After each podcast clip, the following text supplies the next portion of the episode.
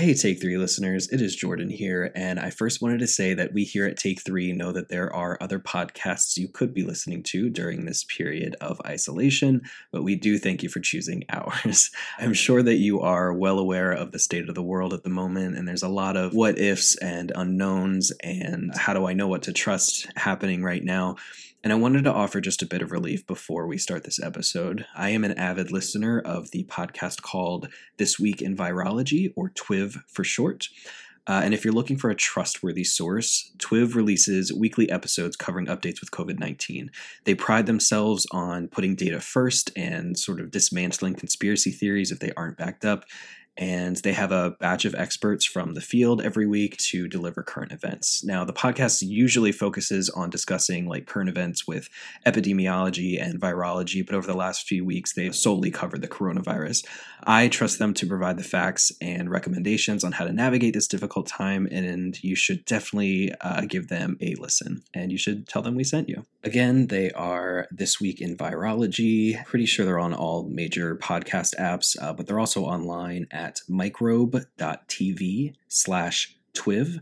Again, that's microbe.tv slash TWIV. Hope that helps. And uh, now I'll stop talking so you guys can listen to the episode. Thanks for your support, guys. Absolutely breathtaking. Wait, hold on. Are you saying that he's shirtless in this scene? No, I think he has his clothes on. I think he does have his, yeah. Doesn't sound like a very fun pool scene. Hey there, I'm Jordan. And I'm Nick. We're just two regular guys who love talking about film. And now we'd like to talk to you We decided to break down our discussions into three parts. because everyone loves a gimmick. We discuss our expectations for a film before we watch it. That's take one. We give our immediate thoughts following the film. That's take two.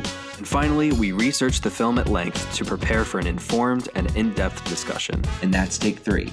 So if you love film even half as much as we do, join in on the conversation. This is Take Three, a movie podcast.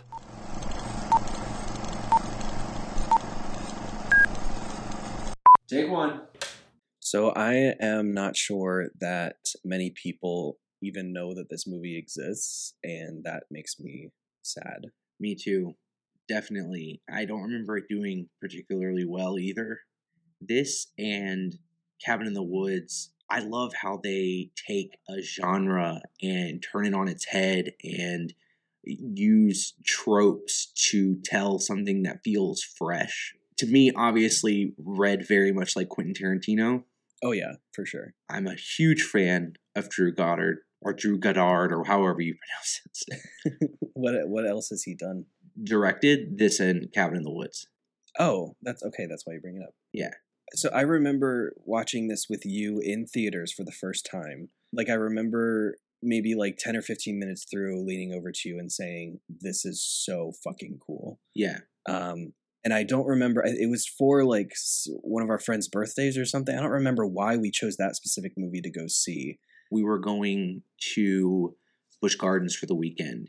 You said that to me, but then Mallory, who's my sister, was like, "This, I fucking hate this." And, you Yeah. know what I mean? So I, I guess I understand how like certain people may not gravitate towards this Mhm. just because maybe it is a. little- I, would, I can't say it's like a slow burn. No, I- think, and well, it was strange because I I had never heard of this movie before. I was kind of just going with the flow, and everyone was like, "Hey, we're gonna go see Bad Times at the El Royale." I was like, "I've not seen a trailer for this. I've not even heard of this movie." Yeah. Um, but you know, it seems like seems like it could be fun, and then I watch it, and my expectations are like blown away. Um, but yeah, I do remember. I think most of our friends really didn't enjoy that movie as much as we did. oh no, I don't think any of them enjoyed it as much as we did. I don't understand that. Like, I I don't know.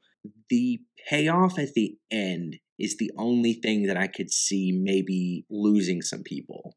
But like for me, I love that. I again, Yeah. I'm I've watched this movie 15 times since I, I saw it then. I, yeah, I, I don't know exactly why it didn't catch on, but it, it definitely does feel like off the beaten path a little bit, even though, I, again, it, it does take a lot of the crime genre tropes and sort of deconstructs them. The kidnap victim, the the bank robber, like Quentin Tarantino takes a genre and tries to do something that's fresh and inventive. I don't know the specific word I'm looking for, but it's almost as if like it was adapted from a a book. That's a good yeah, exactly. Drew Goddard is a brilliant writer. He wrote The Martian. Oh, he wrote that. Yeah. Well, I assume the screenplay, not the the book. It was based off a book. Yeah, no, he wrote the um the screenplay.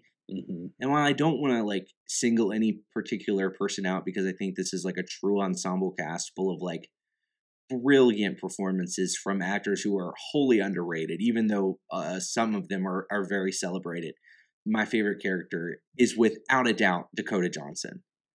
Really? Okay. I I love her so much. We'll talk more about her in take two, but yeah. look out for her because she's great.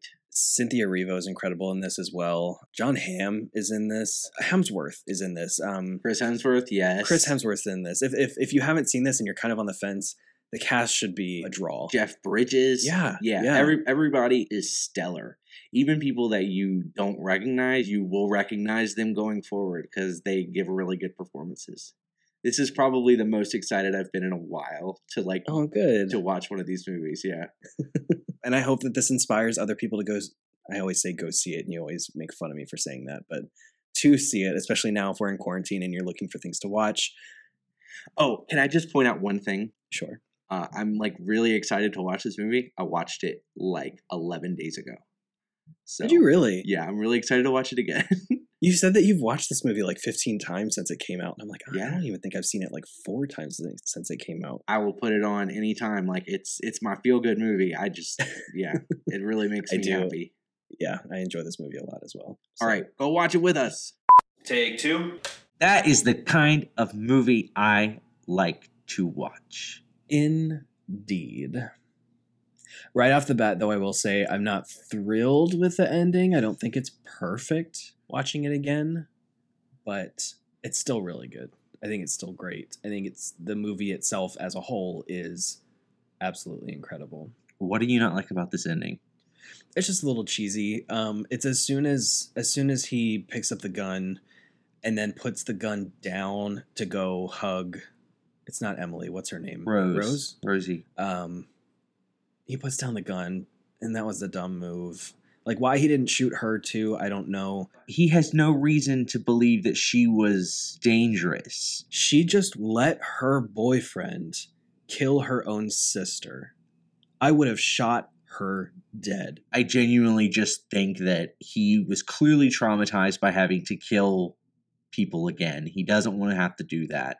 And he sees this girl who's just crying and weeping. I think he did not anticipate that she was a danger. Okay well to me that's stupid.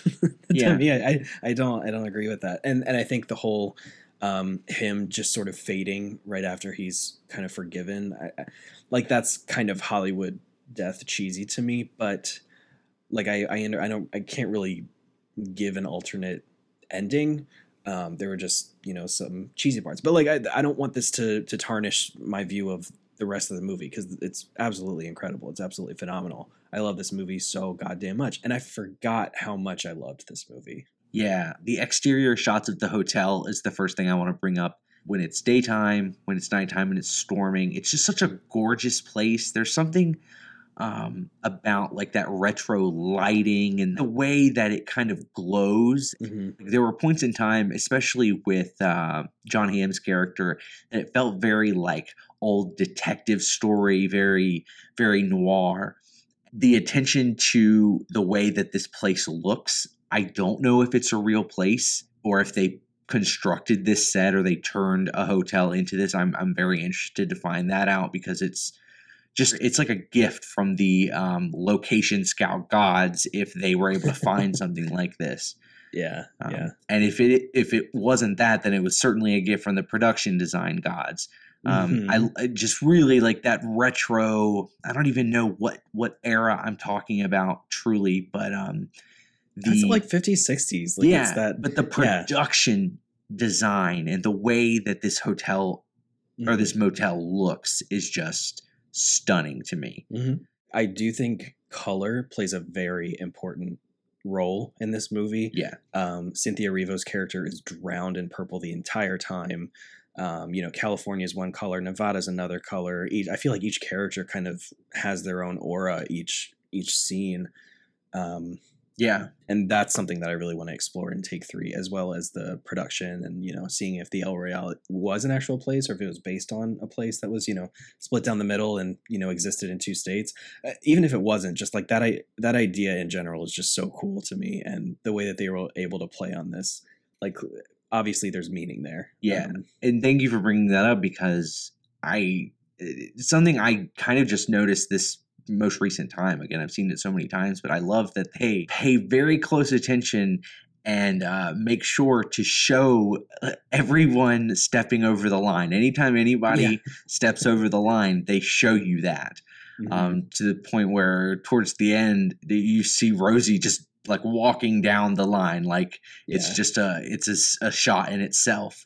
I think maybe that has to do with, uh, I guess, the the people sort of trying to quote unquote abide by the rules, whereas Rose is just sort of she doesn't care. She's walking, she's teetering that line. Yeah, that's a very good point. Two more things that I f- would feel bad if I didn't bring up. A lot of people, again, compare this movie to Tarantino, and I understand again the the comparisons. There are uh, a lot of things that I think they both draw reference from, and you know, sudden bursts of violence and the really exquisite back and forths between the characters but something that did feel very Quentin Tarantino, and I think that he did it as good as Quentin Tarantino has ever done, uh, was the long shot. The shot of Jon Hamm walking down the corridor and finding each room, and Cynthia Erivo Yep. having to sing the entire time and choreographing what would happen in each room as he walked back and forth and the fact that like you don't even you- you're seeing so many different little vignettes of the story and they certainly don't all make sense at the time this is like the first time you're seeing that there's something going on with the priest and you don't know why he's tearing up the floor uh, Mhm. you clearly think that emily is a bad guy and she's kidnapped a poor innocent girl you know you have no idea what's what's truly going on but you know oh shit this this hotel is fucked up and um you know you see the camera and you're like it's a magnet for secrets. This Yeah, hotel, it's like absolutely yeah. And like the meaning of what happens in that shot along with the expert choreography that that goes into actually filming that i mean i cannot imagine how many times it took to actually get perfect. Sometimes i truly feel as if my taste just really don't align with many other people's taste like i'm not necessarily like i'm special and i have this like interesting you know taste but a lot of my favorite movies people don't like and i don't necessarily know why because this is a movie that I, you know didn't get like a great score on rotten tomatoes. I don't know it yet but i don't i remember it not being like superb like it should be. Didn't even make its budget back when it came to shooting. Didn't even recoup the same amount that it took to make it much less make double to actually turn a profit. So i don't know what happened but i do know that people should give this movie a chance hopefully you did hmm I think it would be a crime not to bring up the scene that is like I, I feel like defines this movie is Cynthia Erivo and Jeff Bridges in in uh, Darlene's room digging up the floorboard like that. Can't that Hurry scene Love. is so mind blowingly good, and I think the watch is worth it for that scene alone. Yeah. Um, the editing in that cutting Yeah. between Jeff Bridges, Cynthia Erivo, and Dakota even Johnson. Dakota Johnson tapping her finger. yeah, exactly. on the gun is just oh chef's kiss wow beautiful love it amazing flawless I, I remember I like was crying when I first saw that. Like it was just, I mean, as an editor, that's like what you would hope to be able to do in a Mhm. In a movie. You know what I mean? To be able to to have that wealth of footage and coverage and that wealth of like tension and story to be able to combine all of that and to be able to spit out something like this Mhm. Oh my god, their editor that was a treat for the editor for sure. This has been on my mind for a while now, and if you're an avid follower of this podcast, you've absolutely heard us talk about We Explain Movies. The the girls, our aunts over at We Explain Movies, and I've always kept this in the back of my head to try and think of movies that I would want them to do. And you know, at first it was like, oh, let me pick from you know my, one of my top five, or let me pick something that not a lot of people know or that they might enjoy. And my first was Away We Go. I think that would be a really cute movie for them to do.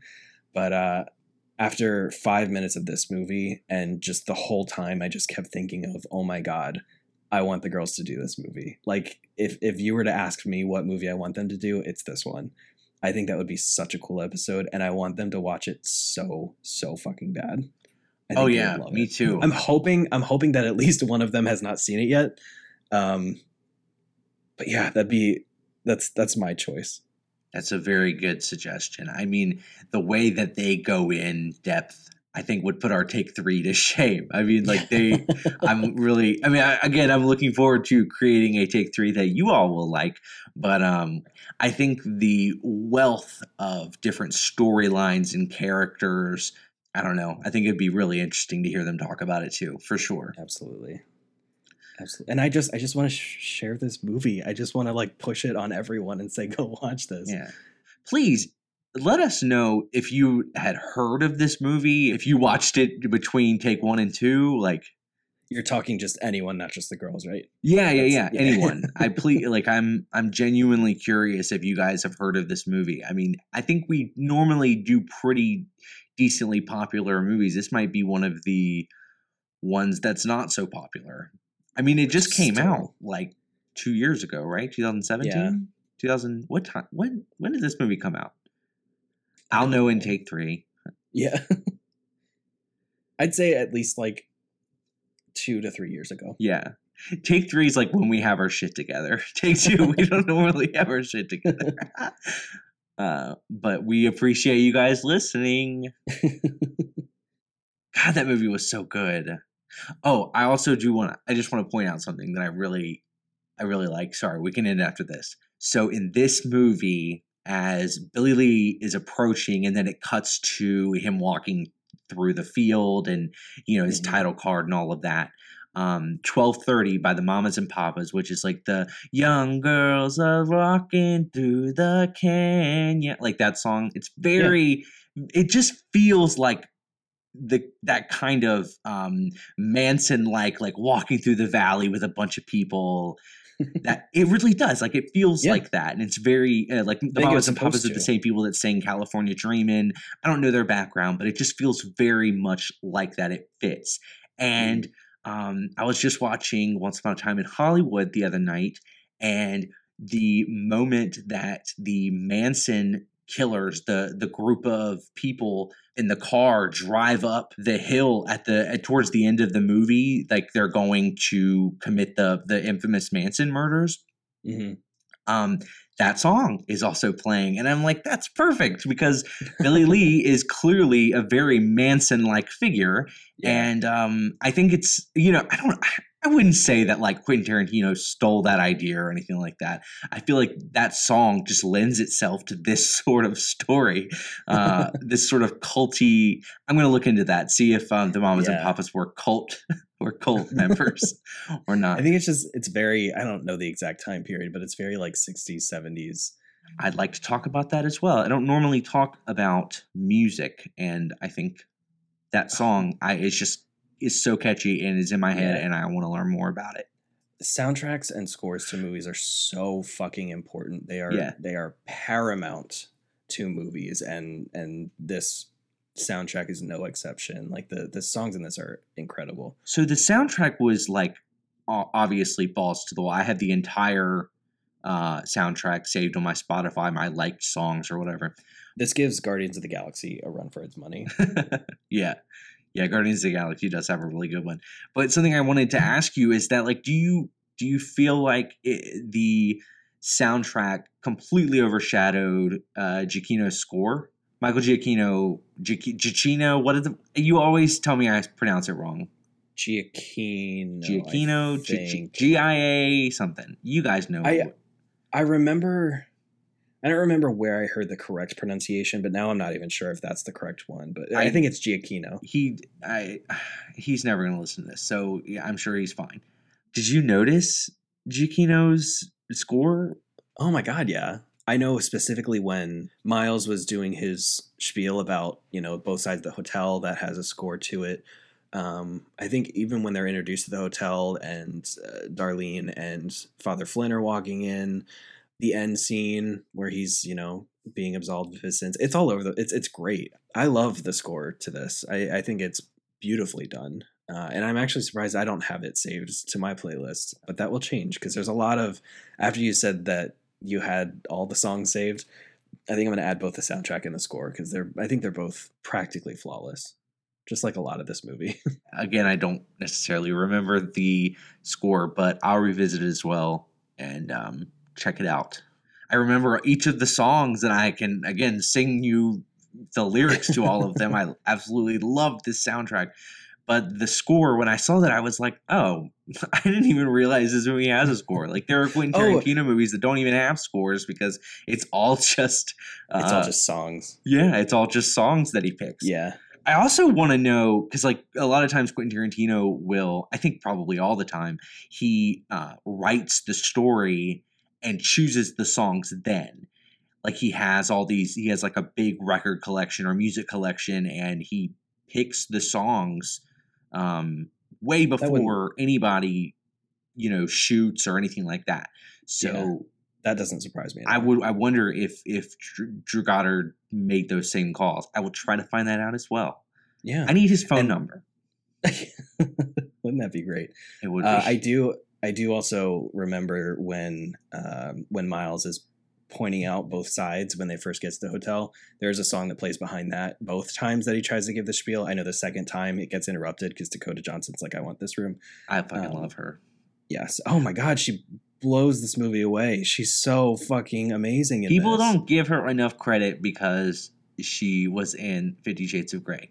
Okay, sure. I will. I will agree. Fifty Shades of Grey is a book is not great, and I know that there were apparently some sequels to that movie that went off the edge. I never saw the sequels. I'm like stating it right now. I don't care. Come at me, bro. Uh, I think the first Fifty Shades of Grey movie is spectacular. I really, really like it. And I think it is due in most part to Dakota Johnson. She is a killer actress that does not get near enough credit. And it feels to me, maybe not on the exact same level, but it feels to me very much like Kristen Stewart getting slept on because of Twilight.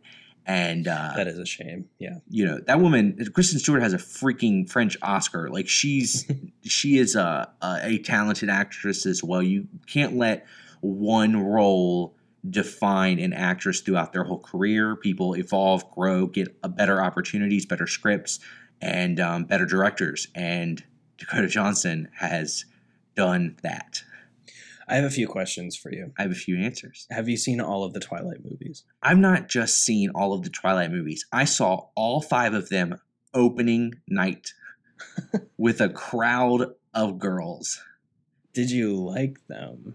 So at the time, yeah, like now that I've kind of um I don't re- I haven't even really like revisited them, but like I understood how cheesy they were, but Okay. I'm the kind of person that can sometimes take things like as they are, you know, like, oh, okay, this was never going to be Shakespeare. Yeah. uh, but it was fun, and I had a bunch of my friends with me, and it was just, you know, I can understand that. I think one scene that sticks out to me, I've not even, I don't even think I've seen the first one all the way through, but the one scene, I don't know what movie this is in, but she's like, You named my daughter after the Loch Ness Monster? And that just, like, I, I feel like it is unfortunate that Kristen Stewart got stuck with this role because it just seems like that script just was not good at all. Uh, Yeah. And I, it, that that sucks because she is a phenomenal actress. Uh, second question: Have you seen all of the Fifty Shades movies? no, that's what I was saying. I haven't seen the sequels. I've only seen the first one. You've only seen the first. Here's one. the Would thing: the, the? first one was great, and I heard the second. I I love the first one. The second one, I heard people were talking about how the second one was like really bad, and I was like, oh, maybe not. But then like retroactively, I'm thinking about it, and I'm like, people said the first one was bad and I loved it. So maybe I'll love the other ones, but I haven't seen them. Have you read the books? No. Mm. Would you do the first one for the podcast? Yes, I've tried to get you to do the first one for the podcast several times. Oh my god, I don't think that is true at all. It is why would I have true. why would I have declined that? I have no problem doing that. How many times have we talked about this movie? A lot. Zero. I've told you, you and me, like not on the podcast, but you and me. When have I ever said no, I don't want to do 50 Shades of Grey for this podcast? I know uh, how much you love that I don't movie. have it written down in a book, but I I will do it anytime. Mm, I think you're fibbing. I think you should just uh, lay down and admit that I'm always right. okay. I don't know how. I mean, I, I I do understand the trajectory of our conversation, but um, I don't know why we're here. But yes, I'll do Fifty Shades of Grey. I would even do Twilight. But this particular movie right here is uh, fantastic. Mm-hmm. You know, like I had never even heard of Cynthia Erivo before this movie came out. I haven't either. She's got uh, a Tony and a Grammy. She's got two Oscar nominations. Damn. Uh, I mean, this woman probably before her career ends will probably get that EGOT. Yeah. I could see her doing some really high class HBO shows. Yeah, Oh, well no, she was in um wasn't she in The Outsider? she was. Huh. She plays that character that's like because she's in the the Bill Hodges trilogy, you won't watch The Outsider. Yeah, yeah, yeah. Huh. Well, I mean it's not over, so maybe she'll get her Emmy from that, hopefully. We'll is see. it is it not over really? I assume they're making a season two. Maybe not. I don't know. Well, I'm it's not a, sure, I mean, it's just a it's one book, so like I figured it was just a mini series, but maybe yeah, but like so is Handmaid's Tale, so is I feel like there's a bunch of shows that, you know, base their first season off the book and then keep going. I don't know. it's a good point. I don't even know how it did. I've heard only positive things about that show, Oh, good. which, you know, makes me want to watch it even more, but you know, that's for a different day. But anyway, um Oh yeah. Sorry, guys. Yeah, let's let's get to take three. take three. Okay, so I think the first thing I need to talk about is that Drew Goddard is so talented, and I'm worried about his career. why? Since Bad Times at the El Royale, he has four episode directing credits on The Good Place. And then uh, he has one upcoming movie, but it's a TV movie. It's called The Untitled Nate Bargatze Project. Bargates Project. I don't know who that is. He, it says he's a comedian and it's like based on his life. I don't either. Then when I go and I look at his writing credits, we have The Sinister Six, which was a deal made back when Andrew Garfield was Spider-Man. Those are, that's a group of Spider-Man villains. I doubt that he'll wind up doing that. Uh, and then he has something called Robopocalypse, which he's writing, a sci-fi story set in the aftermath of a robot uprising, and it's directed by Michael Bay. So I'm really worried about Drew Goddard's career, and I'm really hoping that this movie tanking didn't ruin his career. I wonder what contributed to that. Like, was it just not enough advertising? I did see a video wherein he said, My movies are passion projects. This is Yeah. something that I wanted to play very close to the vest because I wanted to save as many surprises for the big screen. And that in turn makes my movies hard to market. I have only myself to blame. So I think, you know, he knows that like he's he's not making these movies for anybody but himself Yeah. um, at least the ones that he's directing. I think his writing work has a lot more mainstream appeal, Yeah. obviously, than his directing work does. I mean, he wrote those two movies too, but um, you know, he seems like he's directing the ones that are not as financially viable. Um, but before I kind of am all bleak with no reason, let me tell you guys what this movie made.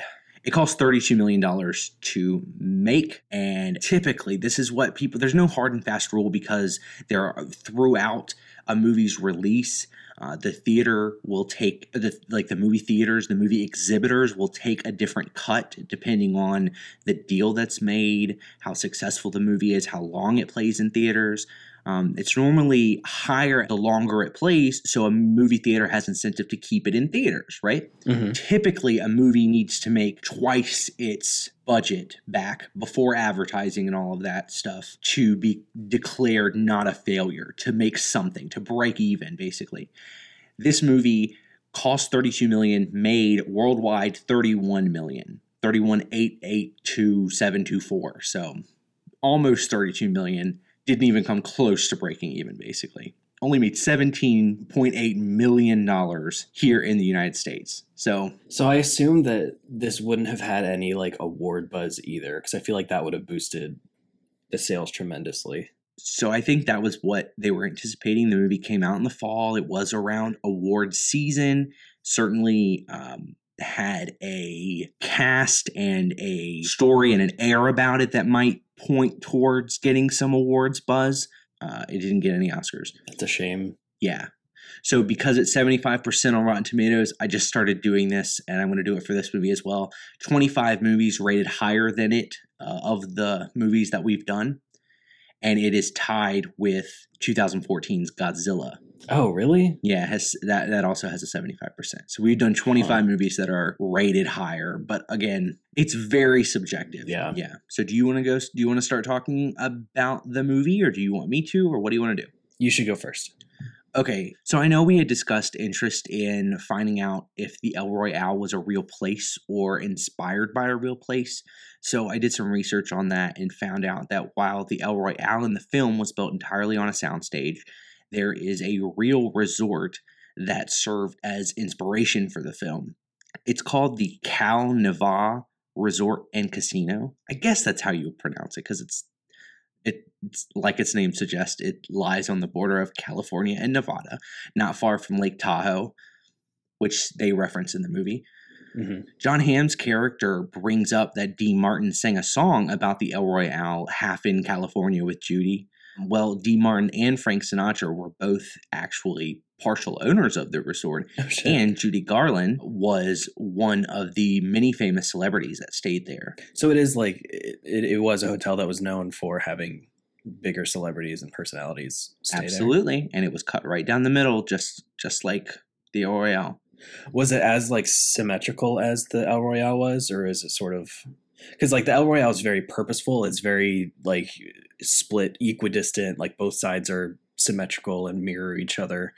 Or was it just a hotel that was just kind of on the border of both? No, you could stay in on one side or the other. Um, Okay. I'm not. I didn't see as many pictures inside to know that like if the lobby was split right down the middle, but I saw that the the pool was and like the line went through the pool, and so I, I probably. Uh, and also, it burned down, and then they rebuilt it very quickly. So Oh wow! I don't know if if the you know original was and but it, it's still standing. It's been closed. I have heard that there are actually plans to reopen it. It, apparently recently changed owners, so Hmm. it might be the intent to reopen it at some point. But um, other patrons there were like Sammy Davis Jr., Janet Leigh, and Tony Curtis, who are uh, Jamie Lee Curtis's parents uh, Shirley MacLaine, Liza Minnelli, Lucille Ball, Desi Arnaz, and Marilyn Monroe even stayed there the week of her death. Holy shit! Yeah. Also, like Laramie says about the El Royale in the movie, the Calneva Resort did lose its gambling license in the 60s, but he says it was something about the commission. He didn't really know the reason in the movie. But the real reason in real life is that real life mobster Sam Giancana frequented there and was even a silent shareholder, and he was banned from all Nevada casinos. And because they let him in the Calneva, uh, that's what led to the issue. One of the other shareholders wanted to back out, and it attracted the attention of the gaming commission, and they were like, "Nope." Shit. Yeah, really cool place. You should look. I'll I'll include pictures of it. it. It's a really cool looking place. It's not as cool as what the El Royale looks like, but Yeah, so I did some digging in the extras section of my movie file, the iTunes, whatever you want to call it. Uh-huh. Uh, and like every single detail of this hotel was created. Like even like the fabric on the chairs was custom made, the carpets, the wallpaper, every single decoration was custom made for this movie. And like you said, it was done on a soundstage. Like they built this hotel, and that's where they shot most of it. They were able to produce rain there. Um, it was on a slant to you know allow for drainage for the rain scenes, and um, it's really fucking cool what they were able to do with this, and and like the production design and everything. It's it's really really incredible. Yeah, and they didn't even have to use normal set lighting. The hotel allowed for natural light to come in Mhm. Okay, I'm going to continue uh, with the tracking shot because I know I talked about how I wanted to discuss that. And this is the one where it's like all one shot. Yeah. So I saw in an interview that I'll include the link to where Drew Goddard says that it's about five minutes long, took eight months and hundreds of people to figure out how to pull it off. And that is truly Cynthia Erivo singing live the entire Yep. time. Yep, yep, yep. Like 27 times that she had to go through and sing that. That is absolutely crazy. And that's probably the shot he's most proud of in the film. As he should be. That's like yeah. It's breathtaking. And then later on, when Father Flynn is digging up the floorboards, Can't Hurry Love. that one took around 20 takes as well and was also live. Best scene in the movie. Yeah, she's just a powerhouse. She's insanely talented. God, I want to watch that scene.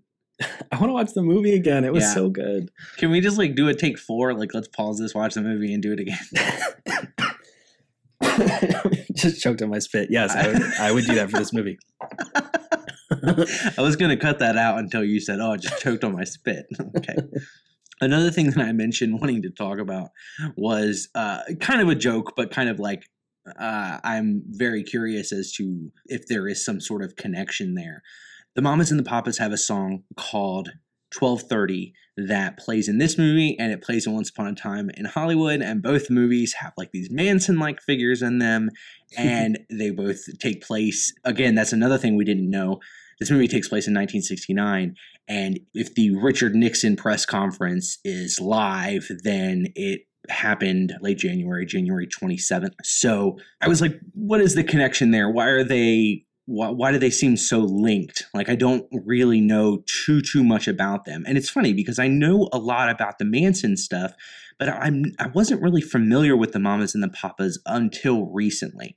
So everywhere I looked, I saw the same statement, and that was that they were at the forefront of counterculture music in the 60s. Now, counterculture of the 60s is what we're going to call it, but others may have used words like hippie. I was Uh, gonna say is like hippie sounds like Yeah. that word there. so Cass Elliot, or Mama Cass, who is um, one of the mamas in the group, was widely known for doing what most people in that culture did, which was welcome people into her house for gatherings pretty much at all times, like an open door policy. No. Well, doing that in California in the 60s would understandably bring you into contact with the Manson family.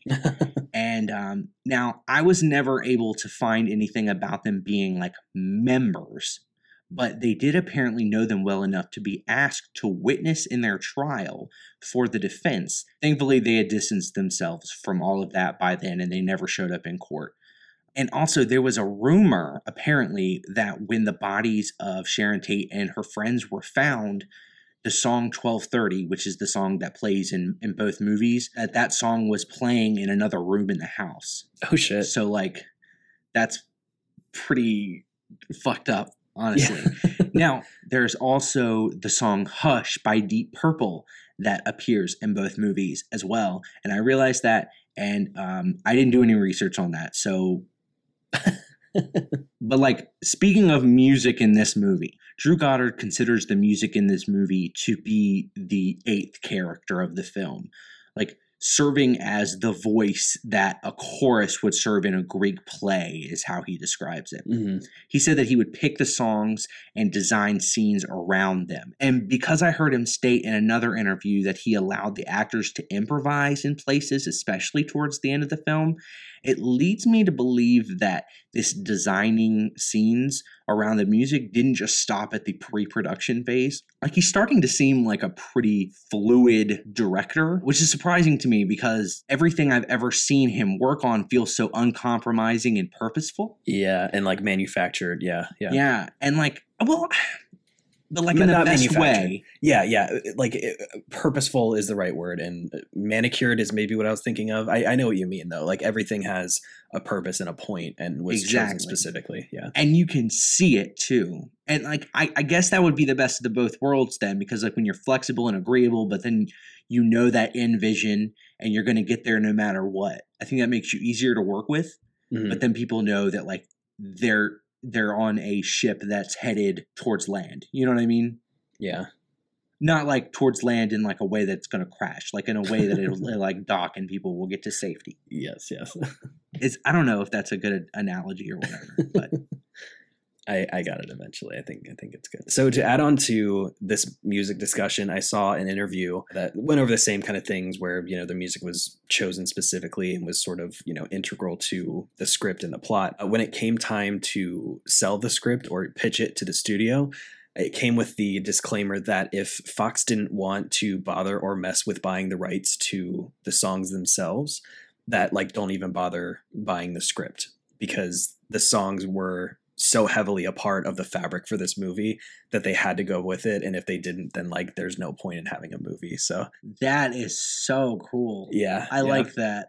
I like that a lot. I don't think i've ever heard that happening before. I mean it, it, it probably is the case in other people's movies too but like that is such a badass like move. sticking to your guns kind of. I like that a Yeah. lot.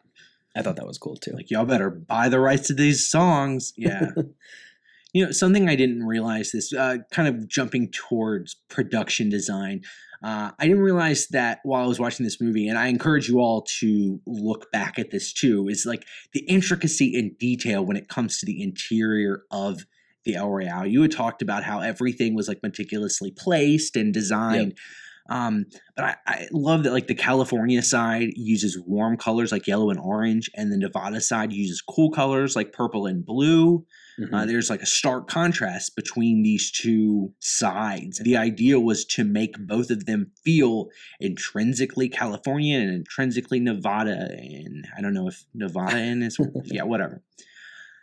Okay, so this this made me very happy, and I even went back and like was looking at this. The jukebox and the chandelier are on the line. They split. They're Yeah. on the red line that splits the lobby down the middle, or the the main Yep. room, or whatever. They both have red. There's red in the chandelier. Obviously, the line is red. The jukebox has a red line going up it as well. And of course, the jukebox lights are typically yellow. But when it plays music, and you can actually see this, the, the time that I saw it is the first two times that Emily shoots through the mirror. The next scene, after both of those two, the first, because she does it like three times.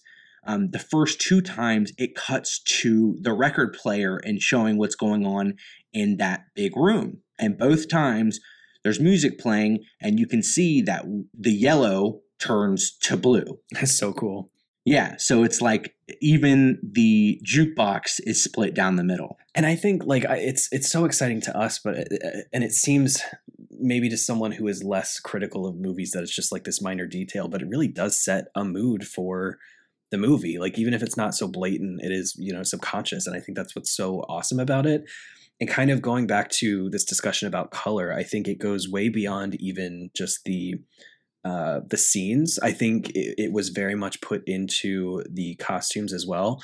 Like, the whole production design of this movie is incredible. And darlene is pretty much always in yellow. That's that's really her color.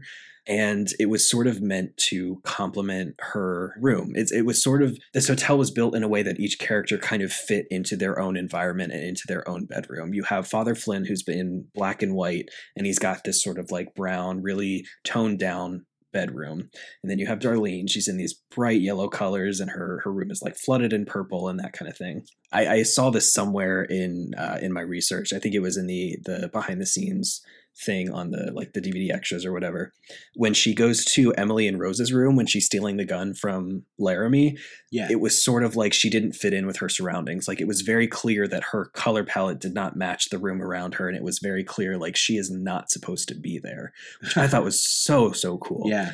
And then you have Laramie, who's in this like bright plaid suit, and he's loud and he's vulgar and he's like this traditional, like early 60s dad type. But all of that is sort of like shed and taken off when he takes off his jacket in the room and he's in this like nice dress shirt. And then he puts on the trench coat, and it's sort of like it follows his character development within the story because at first you want to hate him, but then he turns out to be this like it was all a, a facade, it was all a mask. Um, and then he has really like nice intentions. Obviously, it doesn't work out for him in the end. but- Trying to save the day. Exactly, exactly. They mention that there's not red in this movie except for the line in the chandelier and the jukebox, and there's also not green until we see Darlene at the end with this beautiful green dress. and she sort of shed this um what's the word this sort of uh like uh, what's the opposite of confidence like this this i feel like she was so timid in the beginning and then she Oh, puts yeah. on she she's she's on the stage she puts on this green dress. It's fresh. It's like she's finally blossomed and flourished and full of this new beautiful life that she's always wanted. And um the, yeah it's just the, the the play on colors in this movie is nothing short of spectacular That's really interesting because the like the only other green thing that I remember really is that her her bed rolls, like the things that she's holding under her arms. oh like first- the soundproofing things Yeah, yeah. yeah so you're like right they're green and they are at first used as a construct to keep other people from hearing her sing and then she comes out at the end performing for a bunch of people yeah and she's in green as well so it's kind of like I literally took this from like the producer's mouth. Like if you look at the extras, that's what they came up with. But you're right. I never even really, I never thought about that. But that's a great point. yeah yeah and Very like the only thing i can uh, else i can think of that's like red in the movie is the phone that rosie uses to call billy lee but Mhm. i think that that might have been like i think that that's also purposeful as well because she, rosie's the one that's like walking on the red line. Yeah, yeah, you know she's hanging from the red chandelier. She goes to the red jukebox. She's kind of like on the middle. You don't know which way she's going to go. She's obviously she winds up going in one way. But um yeah. you certainly think at first that she's the victim I love that you brought that up in Take Two about how the filmmakers were so deliberate about showing when people are respectfully like hopping over the line or stepping over the line. yeah and I like just to drive that home. I love those shots, and I I love that it wasn't until Rose and Billy came into the picture where they started just stepping on it, and like they weren't respectful of it at all. And she's swinging on the chandelier, and it's like they play with it, like they feel like they're above it, and they feel like they are. Um, like it just to go along with with Billy Lee's cult and his ideas about um, you know not following what a man sort of like and- anarchy yeah yeah. Exactly, exactly. Yeah. Obviously, I think this movie explores the concept of choice. And I know that you could pretty much argue that every movie has choices that affect, you know, the plot or like, you know, choices are integral to the plot. But I think in this story in particular, I think it's about the consequences of choosing between two things. And it's, I think it's like two things specifically. Like, so often these characters are faced with a choice of one thing or another red or black yeah, yeah, California or Nevada. Do you want room four or do you want room five? Like, do you pick red or do you pick black? Like, do I trust the old man with the money or do I shoot him? Do I choose to intervene and save this tied up little girl, or do I do what I'm told and and stay out of it?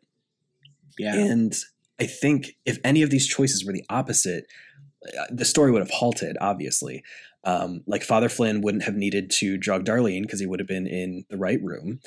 Um, Laramie wouldn't have been shot, uh, which wouldn't have given Rose the opportunity to call Billy Lee. Like if he had stayed out of it, then Billy Lee wouldn't even be in the picture.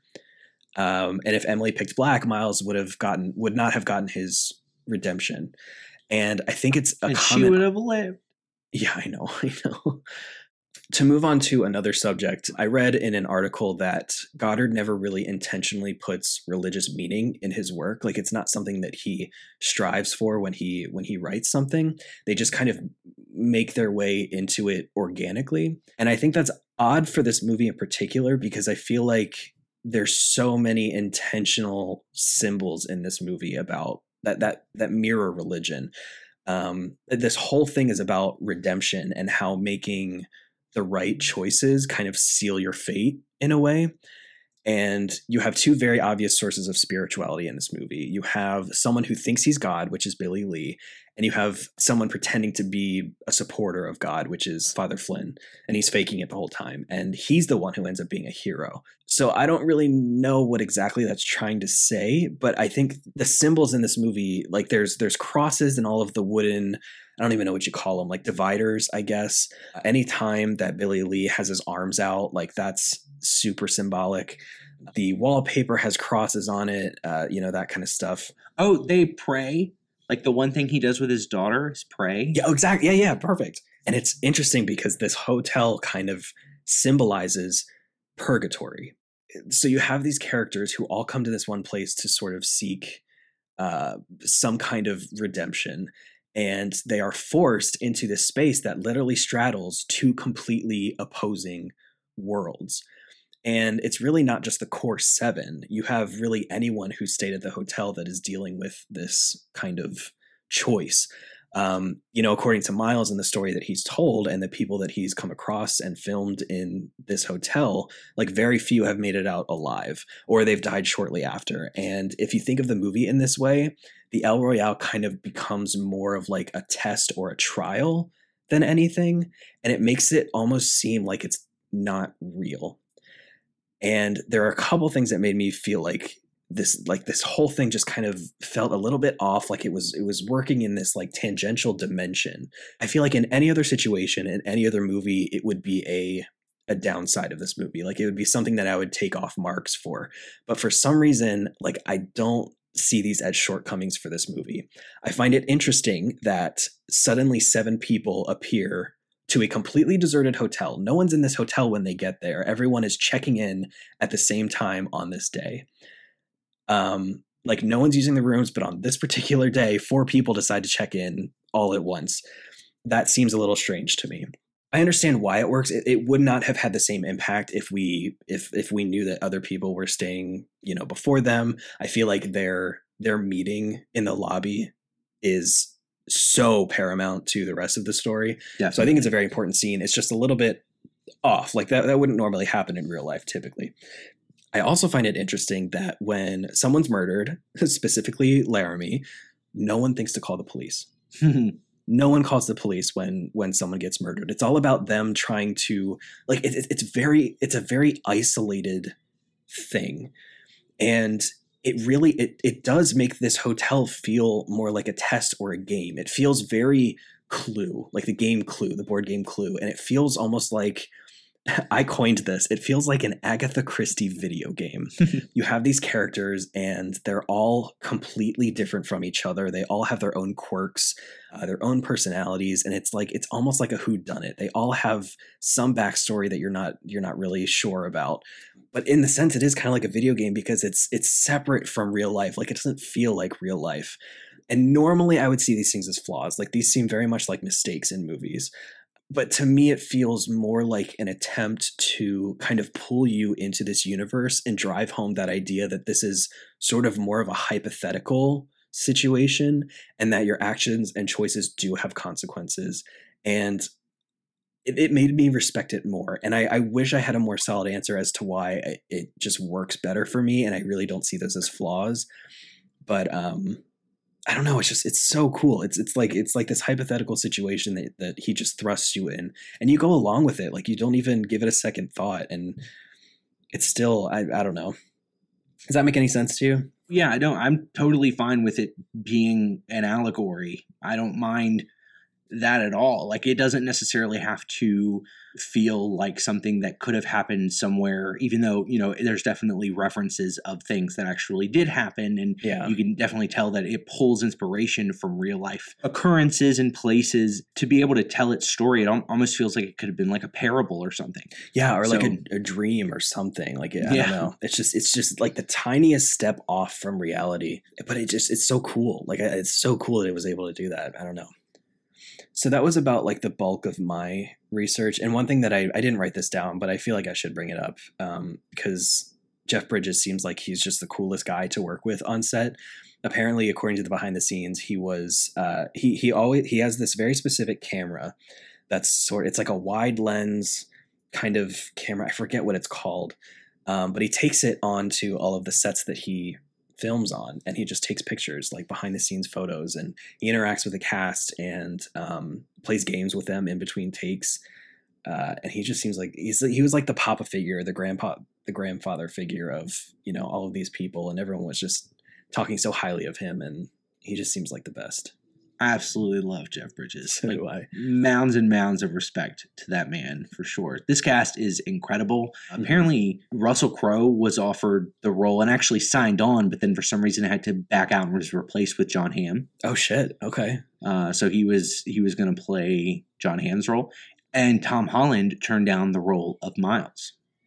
Oh, they look identical. They totally do. I don't know if you said it during take one or take two, but that actor is Bill Pullman's son. Did you know that? No. Yeah. Oh my god. Yeah. That makes me happy that you didn't know that. That is so oh my gosh. That makes me really happy. And I want to see him in more things. You said you said that you recognized him. He Yeah. was in That was going to bring that up. He's in Strangers 2, which it's not perfect and I think I still like Strangers 1 for what it is more, but I think Strangers 2 has a lot more going on and there's there's more characters and it's, you know, uh, it takes place in a trailer park versus just like this one little house. Mhm. Um, but he is in it, and he's actually in like the best scene in the movie. It's in the pool. anybody who anybody who knows what I'm talking about, like the pool scene, is absolutely breathtaking. Wait, hold on. Are you saying that he's shirtless in this scene? no, I think he has his clothes on. I think he does have his yeah. Doesn't sound like a very fun pool scene. This is probably my second favorite movie that we've done. We've done your first and second favorite movies of all time. I, I mean, episode wise, like maybe maybe top three. Like I really loved our Annihilation episode. I really loved our Interstellar episode, and I really loved doing this movie too. This is one of the movies that gets me like excited. I want to scream about how much I love this movie. Let's just watch this movie again. I'd love to. Like I don't even I don't even want to do anything else. let's just watch this movie. I would. I would. I will watch this movie any minute of any day. All right, right now. Hey everyone, I hope you all enjoyed episode 32 of Take 3, a movie podcast, as much as we did. If you're picking up what we're putting down, then please visit take3amp.com for more episodes, links to all of our social media, and our merch store. Also, don't forget to leave us a review on iTunes or Apple Podcasts or whatever the kids are calling it these days. We are quickly approaching our season two finale, so if you have any ideas for season three, please reach out to us via Facebook or Instagram or email. I'd be happy to take credit for them. Anyway, thanks for your continued support, stay safe, and always check your motel room for tiny microphones and two way mirrors. Oh, and I guess if you're checking like bags of money stashed under the floor, that's always good.